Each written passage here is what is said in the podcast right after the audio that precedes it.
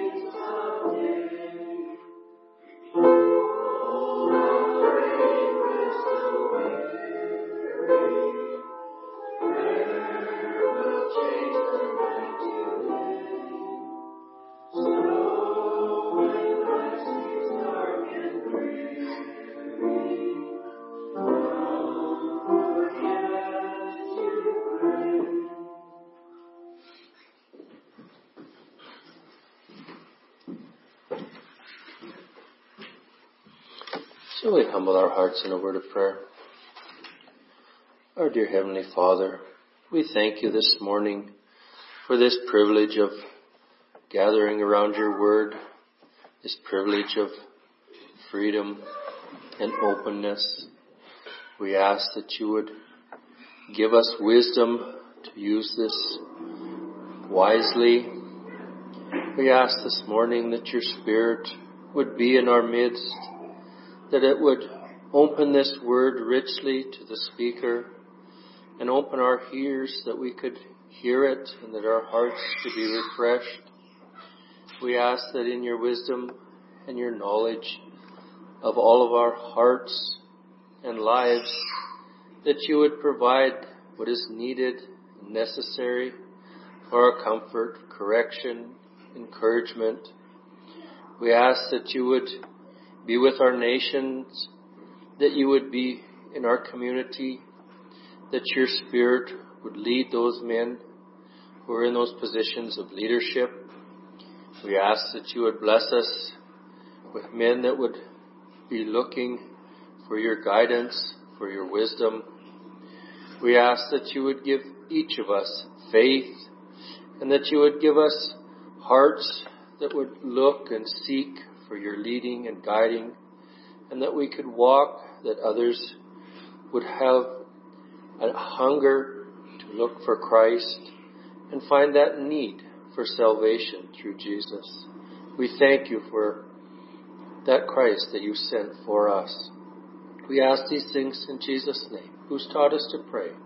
Our Father, which art in heaven, hallowed be thy name. Thy kingdom come, thy will be done, in earth as it is in heaven. Give us this day our daily bread, and forgive us our trespasses, as we forgive those who trespass against us. And lead us not into temptation, but deliver us from evil. For thine is the kingdom, the power, and the glory, forever and ever. Amen. Should we continue with 124?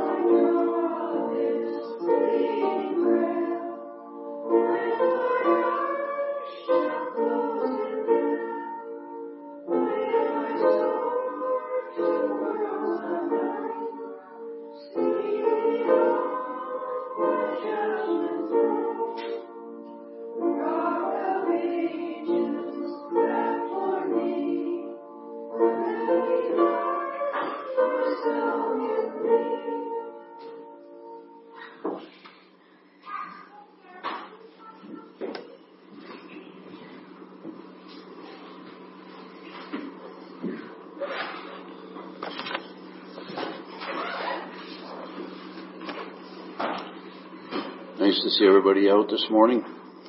Beautiful morning again. We gather often, I'm sure we gather to see our friends and loved ones and acquaintances, but we want to keep it in mind that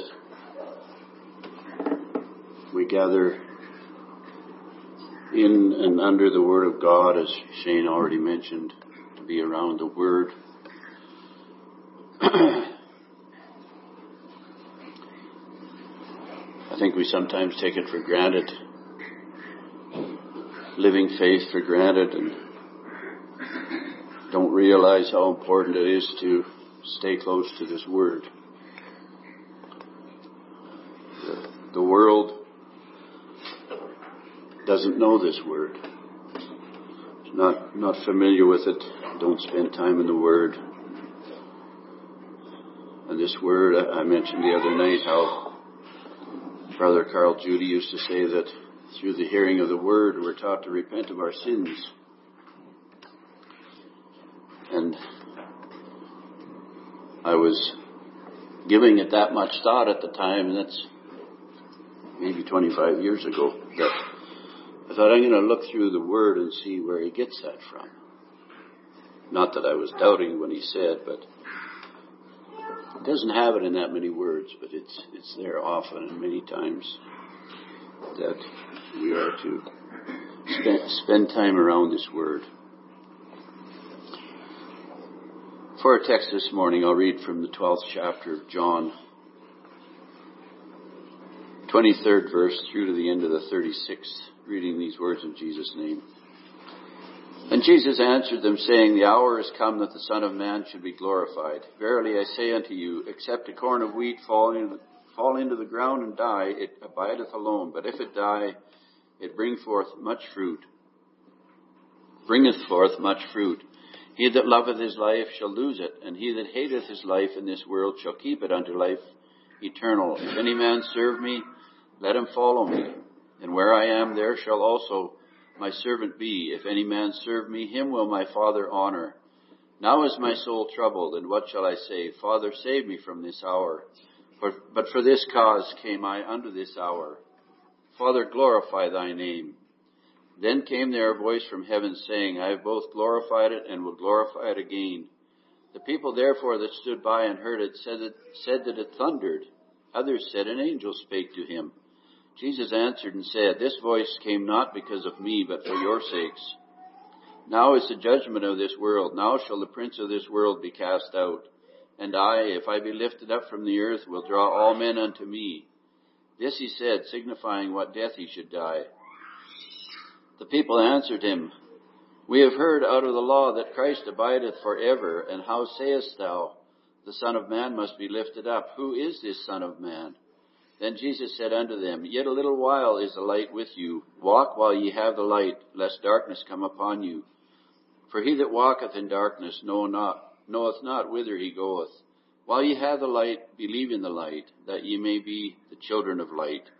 These things spake Jesus, and departed, and did hide himself from them. Amen. Greetings of grace, mercy, and peace from God our Father and from our Lord and Savior Jesus Christ. Be multiplied to each one gathered here this morning, now and forever. Amen. If we look into the first part of that chapter, it's a long chapter.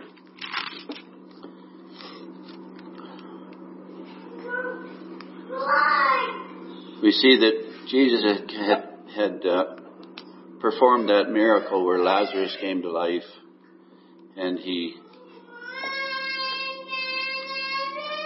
it's not exactly in this chapter, but it's before this it takes place, but it says, But the chief priests consulted that they might put Lazarus also to death, because that by reason of him many of the Jews went away and believed on Jesus. They were having problems with this miracle, and they were having problems with people following Jesus because of that miracle. And here we see I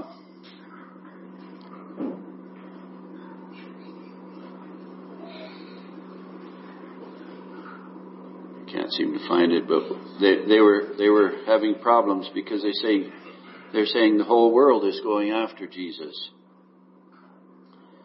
So Jesus comes into Jerusalem, and those of you who were at the Bible study the other night, you can see how some of our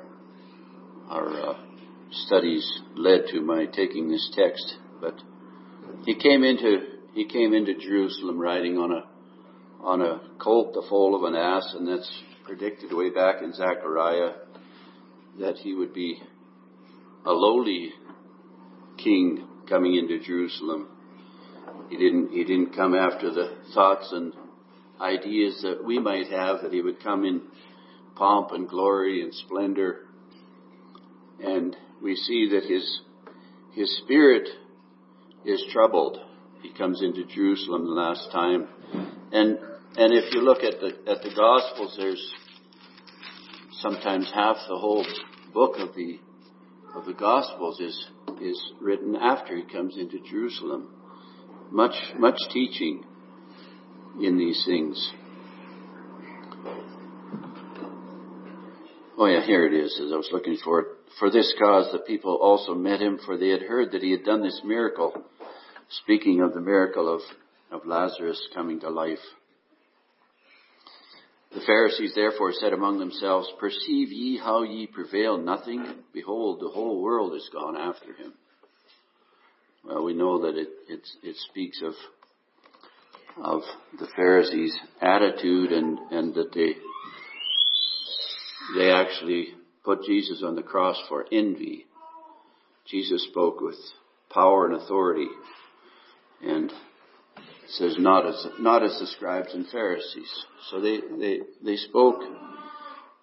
I think it's backed by Scripture. I could say that they spoke with human understanding and human wisdom, and they did lots of studying. The scribes wrote out the scriptures. They knew probably every word that was written there, but things were not opened up to them. And when Jesus came along, this uneducated man, and even as a boy, we see he was 12 years old, speaking and discussing the scriptures with elderly men, and they were amazed at his understanding. We have to acknowledge and know and understand that he was given these things of God. He even says that everything that he does and says, it's actually in the end of this. Starting at the 44th verse, I'll read these things. Jesus cried and said, He that believeth on me, believeth not on me, but on him that sent me. He that seeth me, seeth him that sent me. I am come a light into the world, that whosoever believeth on me shall not abide in darkness. If any man hear my words and believe not, I judge him not, for I came not to judge the world, but to save the world. He that rejecteth me and receiveth not my words hath one that judgeth him. The word that I have spoken, the same shall judge him in the last day. We see in the that such a well-known verse, John 3:16, God so loved the world that he gave his only begotten Son, that whosoever believeth in him should not perish but have everlasting life. And then Jesus says that he didn't come into the world to judge the world, but that the world through him might be saved. And here he says, and we might think that we're going around in circles, because here it says, He that rejecteth me and receiveth not my words hath one that judgeth him. The word that I have spoken, the same shall judge him in the last day. So Jesus didn't come here to judge anyone, but he came to save us. For I have not spoken of myself.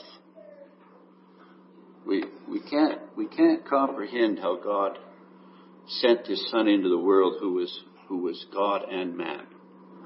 But Jesus understands us because he was part of man and part of God.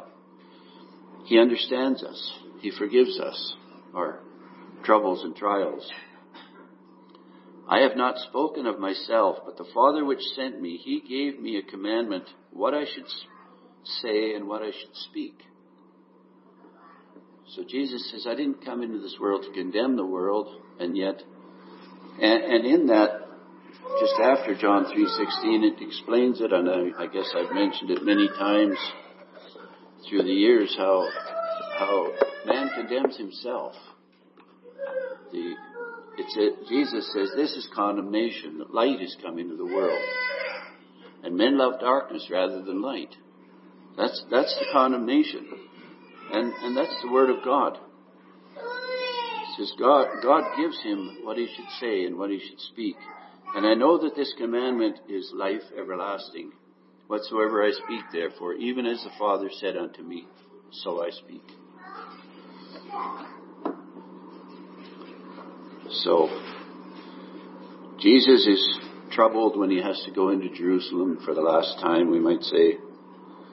And we know that there's different places in Scripture and parables and things that happened to Jesus, and it ends by saying that his time was not yet come. He has these experiences and lessons he teaches us, and somehow he just leaves the scene, and it says that his time is not come. Here it says his time is come. Jesus answered them, saying, this is a text I read, the hour is come that the Son of Man should be glorified. And if we, in our carnal understanding and thinking how it is that Jesus will be glorified, we don't come up with the story of the Easter story. We wouldn't come up with a story like that he would be rejected of men, spit upon, slapped, cursed. Pharaoh, or the, not Pharaoh, but who is it?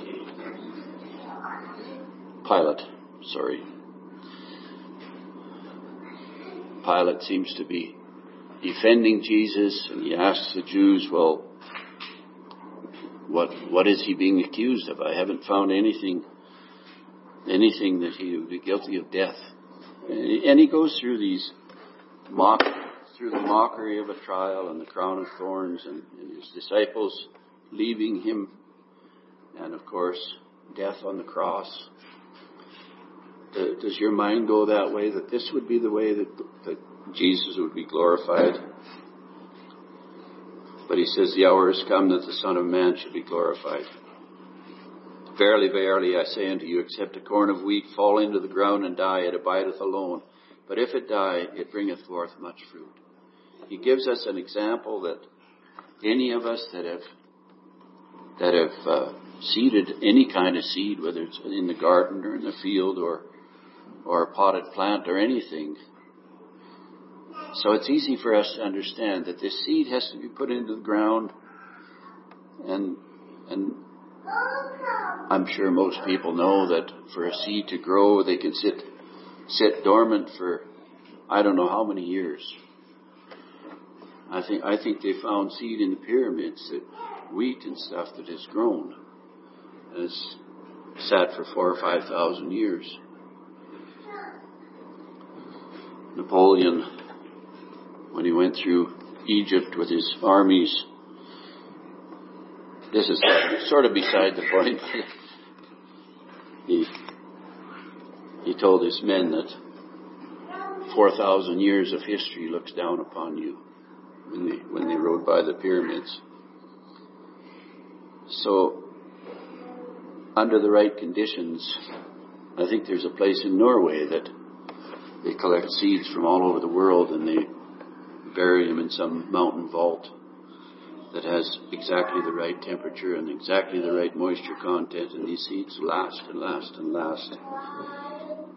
Jesus says that if this seed is not put into the ground with proper, he doesn't use those words, but with proper temperature and moisture content, it lasts for a long, long time. It does nothing. When it's put into the ground, it says, except a corn of wheat fall into the ground and die, it abideth alone. The seed dies, and it sends forth these little hair roots into the ground looking for nutrients and moisture, and he says it brings forth much fruit. Otherwise it abides alone. It accomplishes nothing.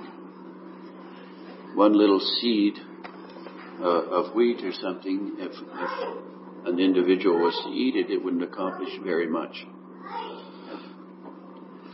But when this seed is planted and takes root, it says it bringeth forth much fruit. He that loveth his life shall lose it, and he that hateth his life in this world shall keep it unto life eternal.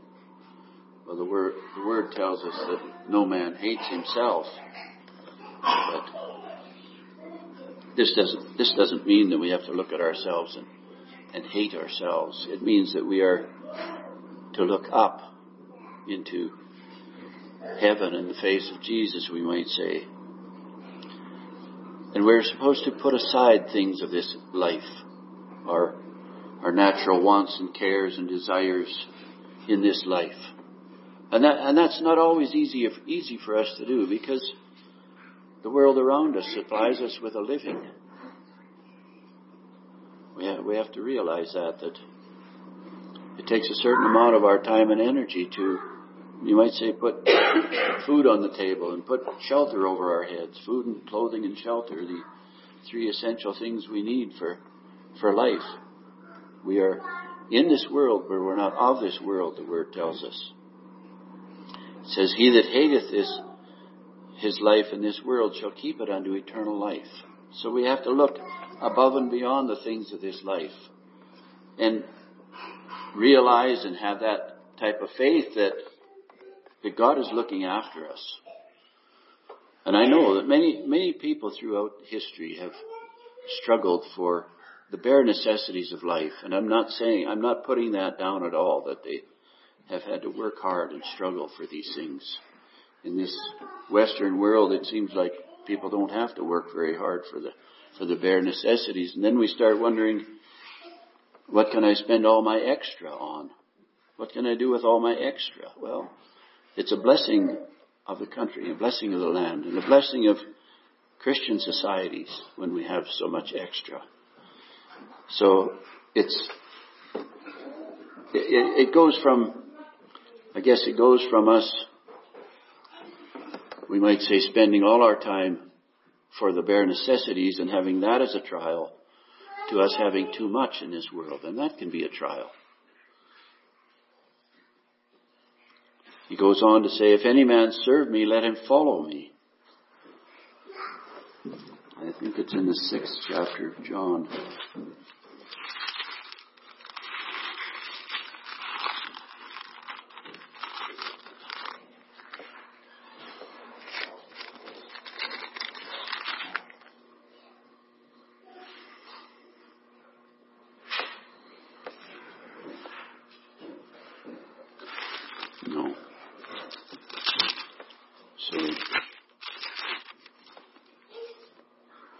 Chapter of Romans.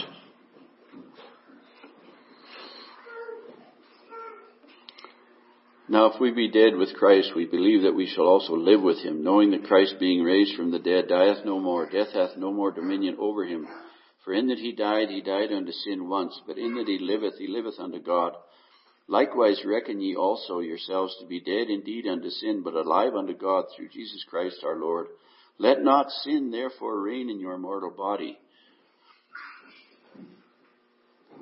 that ye should obey it in the lust thereof. Neither yield your members as instruments of unrighteousness unto sin. This is talking about everyday life for us.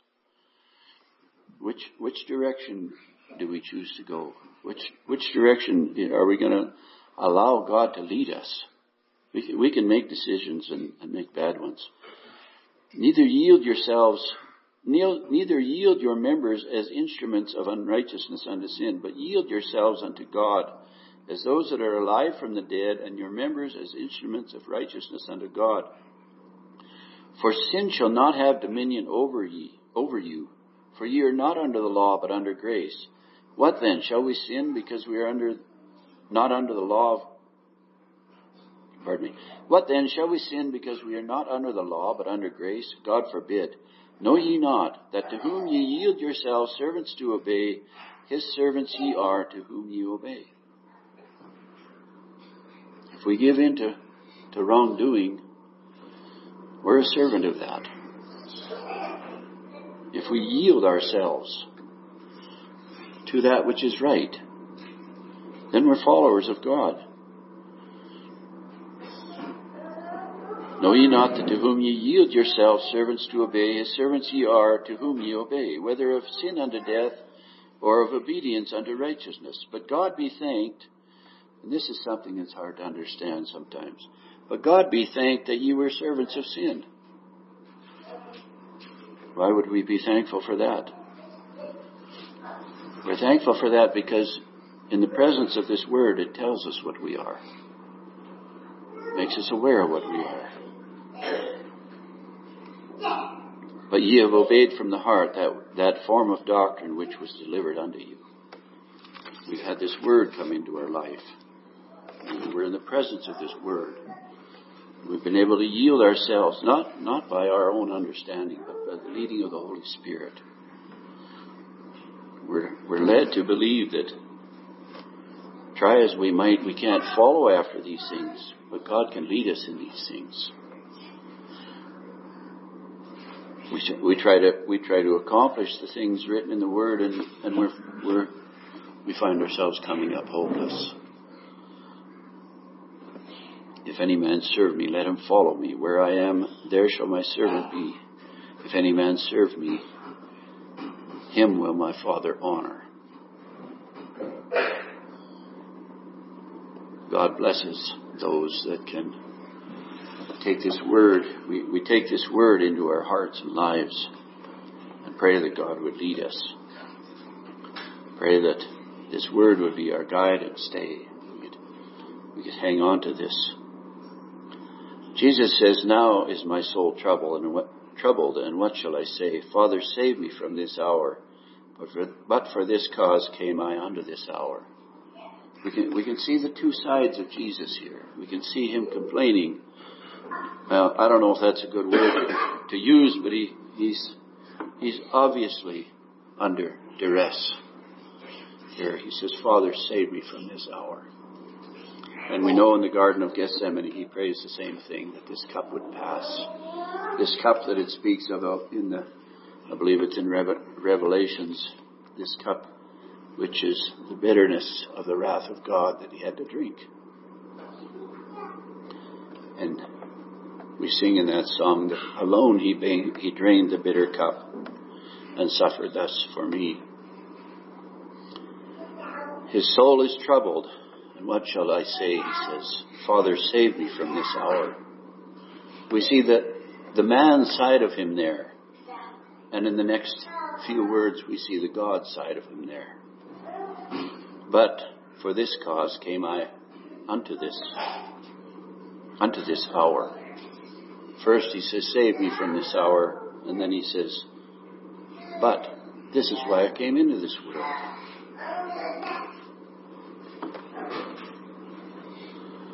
So we might say he tops that off by saying, Father, glorify thy name.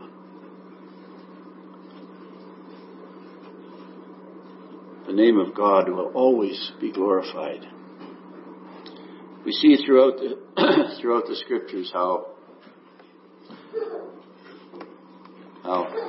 most of the Old Testament speaks about the children of Israel and how they came close to God and then they drifted away from God.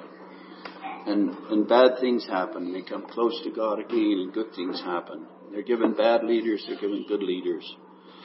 And it's the nature of man, and we can feel it in our members, each one of us as individuals. The battle that it speaks about when the children of Israel go through those hundreds of years that are covered there.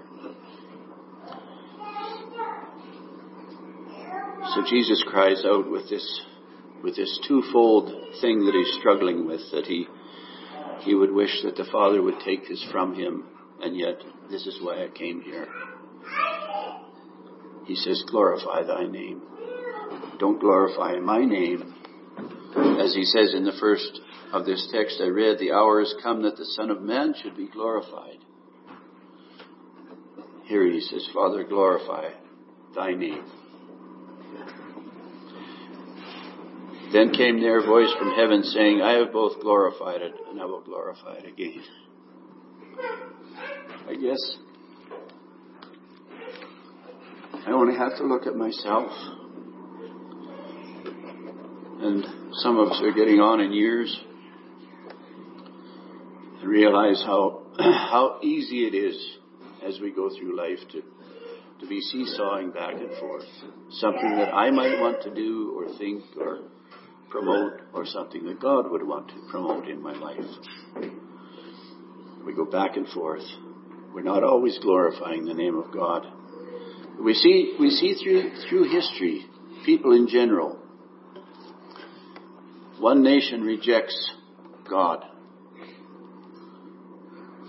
and another nation receives God, and we wonder how God can bounce around like that from.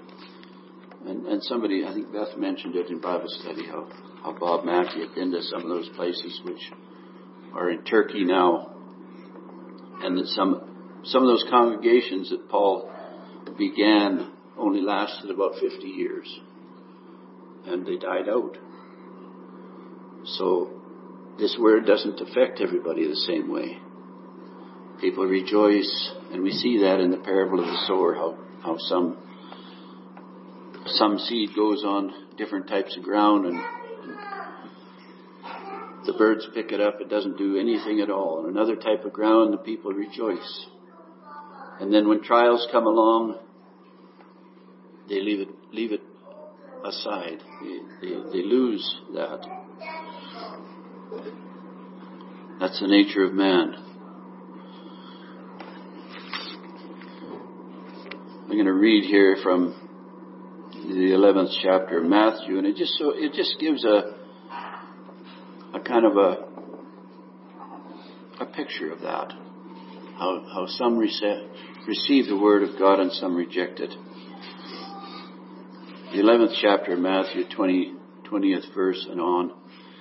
Then began he to upbraid the cities wherein most of his mighty works were done, because they repented not. Woe unto thee, Chorazin! Woe unto thee, Bethsaida! For if the mighty works which were done in you had been done in Tyre and Sidon, they would have repented long ago in sackcloth and ashes. For some reason, these cities Jesus was in and did mighty works.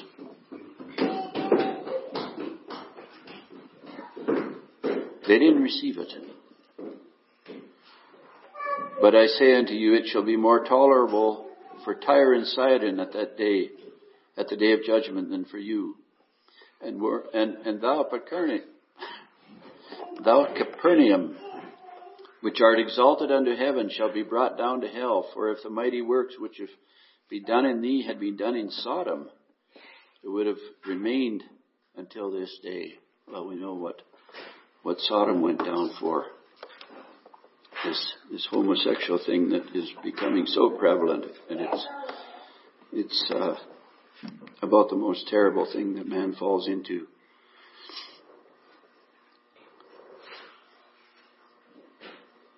At that time Jesus answered and said, I thank thee, O Father, Lord of heaven and earth, because thou hast hid these things from the wise and prudent, and hast revealed them unto babes.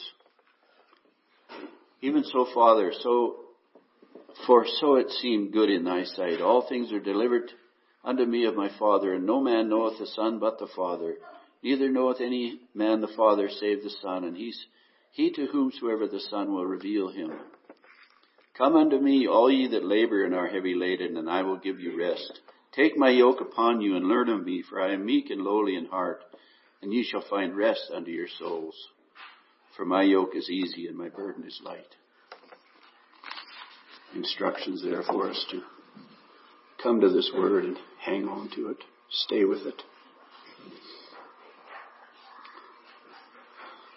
So when Jesus cries out, glorify thy name, then came there a voice from heaven saying, I have both glorified it and will glorify it again. And the people therefore that stood by and heard it said that it thundered. Others said an angel spake to him. So when we hear this voice, we don't have to cringe and think that it's thundering. And I think of my dog there. My quad is not very high, and he somehow able to squeeze himself under that when he hears thunder. And he has a hard time getting in and a hard time getting back out. It's so little room under there. But this is what people do when they hear the word of God. They cringe and they It sounds like thunder. It sounds like something I can't explain, something I can't figure out what it is. It's just terrible. I'm sure that's what my dog thinks of thunder. He can't explain it. He doesn't know what it is. And I've noticed lately that if I throw a 5-gallon plastic pail on the ground and it booms, he acts like that's thunder, and he cringes and doesn't know what he should do with himself. Others heard it differently. It says, others said an angel spoke to him. It's interesting, the same voice. We hear it differently. Jesus answered and said, this voice came not because of me, but for your sakes. Jesus didn't need any instruction. He didn't need any teaching like we need. We need teaching and instruction all the time. And then speaking of his forthcoming, going to the cross and dying and suffering and dying and all those things, he says, now is the judgment of this world. I like to think that this judgment, and I believe it's scripturally sound, this judgment is that enlightenment of the Holy Spirit that is given to anyone who will come to God. We with our carnal and natural thinking and understanding, and we see people across the world, they think it's the right thing to do all kinds of crazy things. Fall into sin like you wouldn't believe. Murder people. Go to war. All these things. That's natural understanding. The Holy Spirit doesn't lead us into those things. When Jesus suffered and died for our sins and conquered death, hell, and the devil, and all that is wrong, judgment comes into this world then. We realize this is right and this is wrong. Now is the judgment of this world. Now shall the prince of this world be cast out.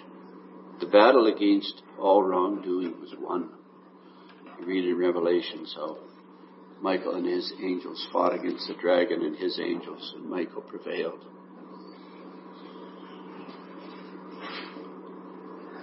That's what happened. I believe it started in the Garden of Gethsemane. And then we see Jesus appearing with those two disciples on the way to Emmaus. Such a beautiful story. Excuse me. One of the most beautiful stories in the scriptures.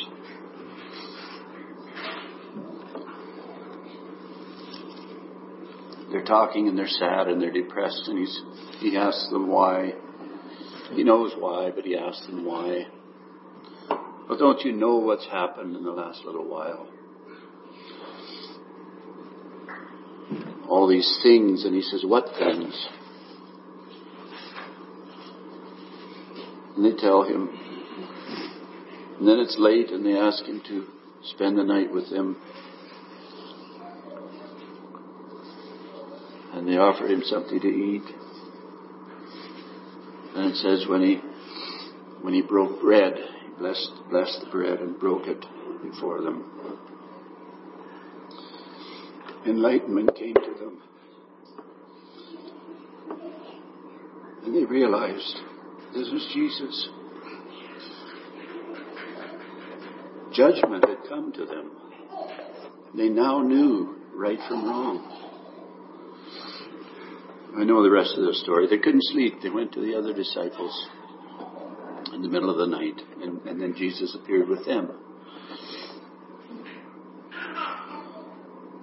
Now is the judgment of this world. Now shall the prince of this world be cast out, and I, if I be lifted up from the earth, will draw all men unto me.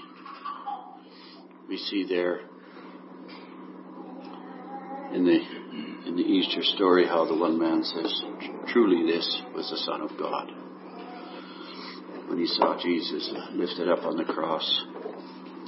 This, he said, signifying what death he should die. So then there's a little confusion here again, because these people thought that Jesus wasn't going to die. People answered him, "We have heard out of the law that Christ abideth forever. How sayest thou, the Son of Man must be lifted up? Who is this Son of Man?" Here they're talking to Jesus himself. Who is this person you're talking about?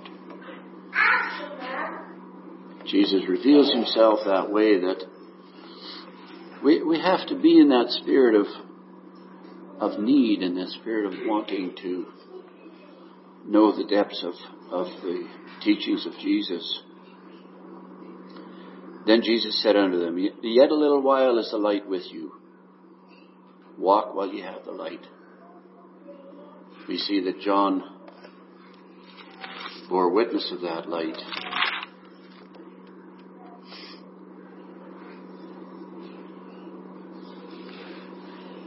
There was a man sent from God whose name was John. The same came for a witness, to bear witness of that light, that all men through him might believe. He was not that light, but was sent to bear witness of that light.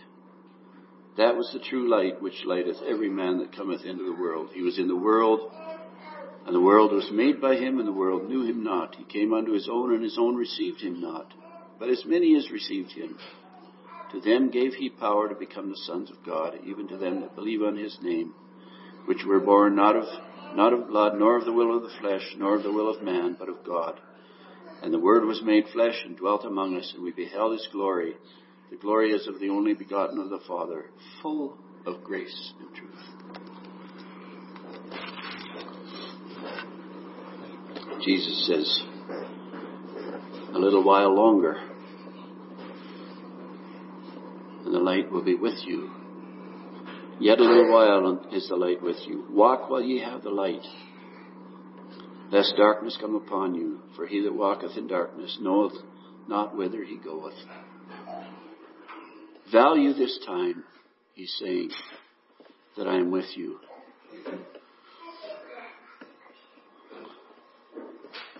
He that walketh in darkness knoweth not whither he goeth. And we know there's parables in that the man that is blind leads another man who is blind, and they both fall into the ditch. While ye have the light, believe in the light, that ye may be children of light. That's the instruction he gives them for their question. Who is this Son of Man? He does it in a kind of a roundabout way, and that I believe it's so that people give these things thought. There's things in the Scripture that maybe say it comes right out and says it, and there's other things that are explained this way. Walk while you have the light. It makes us think about things. While you have the light, believe in the light. We know that believing is the most precious of all things, that ye may be the children of light. Being the children of light in a dark world isn't always a comfortable place to be, but this word does give us that assurance that he will be with us, even unto the end. These things spake Jesus, and departed, and he did hide himself from them. In Jesus' name, amen.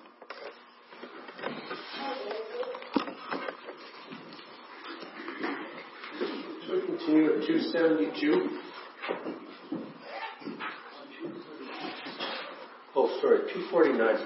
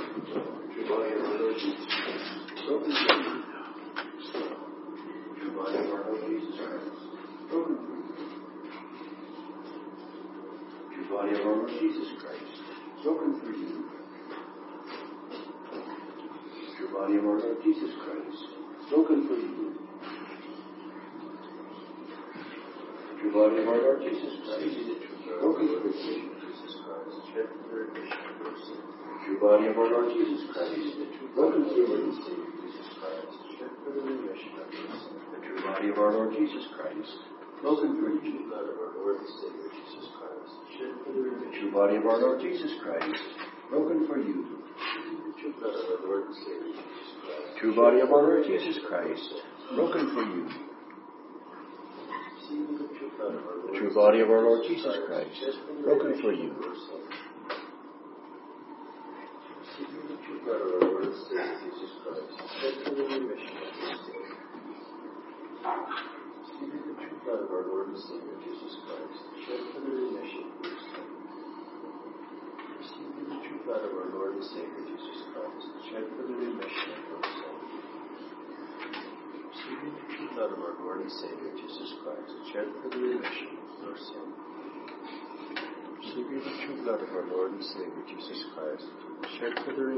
of your sins.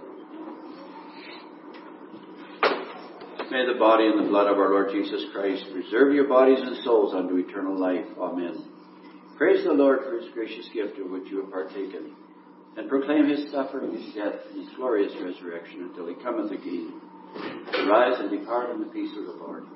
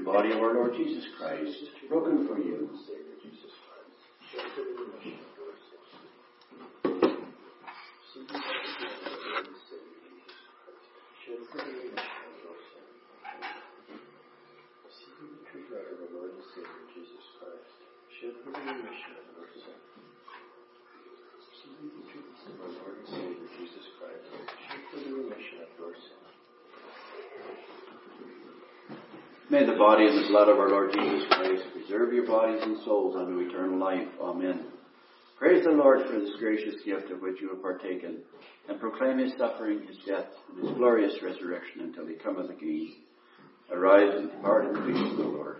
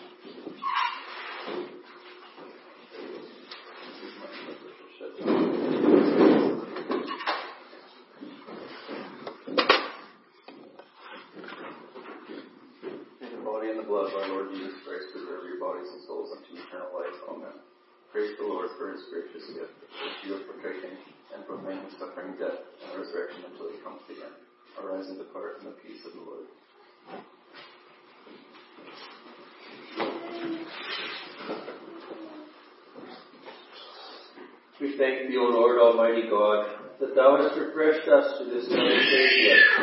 We beseech thee that thou, with thy mercy, would strengthen us through this communion in faith towards thee and in fervent love towards one another, through Jesus Christ, thy dear Son, our Lord, who liveth and reigneth with thee in the Holy Ghost, ever one God, world without end. Amen. Humble your hearts before God and receive the benediction. The Lord bless thee and keep thee. The Lord make his face to shine upon thee and be gracious unto thee. The Lord lift up his countenance upon thee and give thee peace. In the name of the Father, and of the Son, and of the Holy Ghost. Amen. We will close with 272. Is there someone who's able to have Bible study? Friday, Thursday. So Bible study will be at George Best Thursday, 7:30. 272.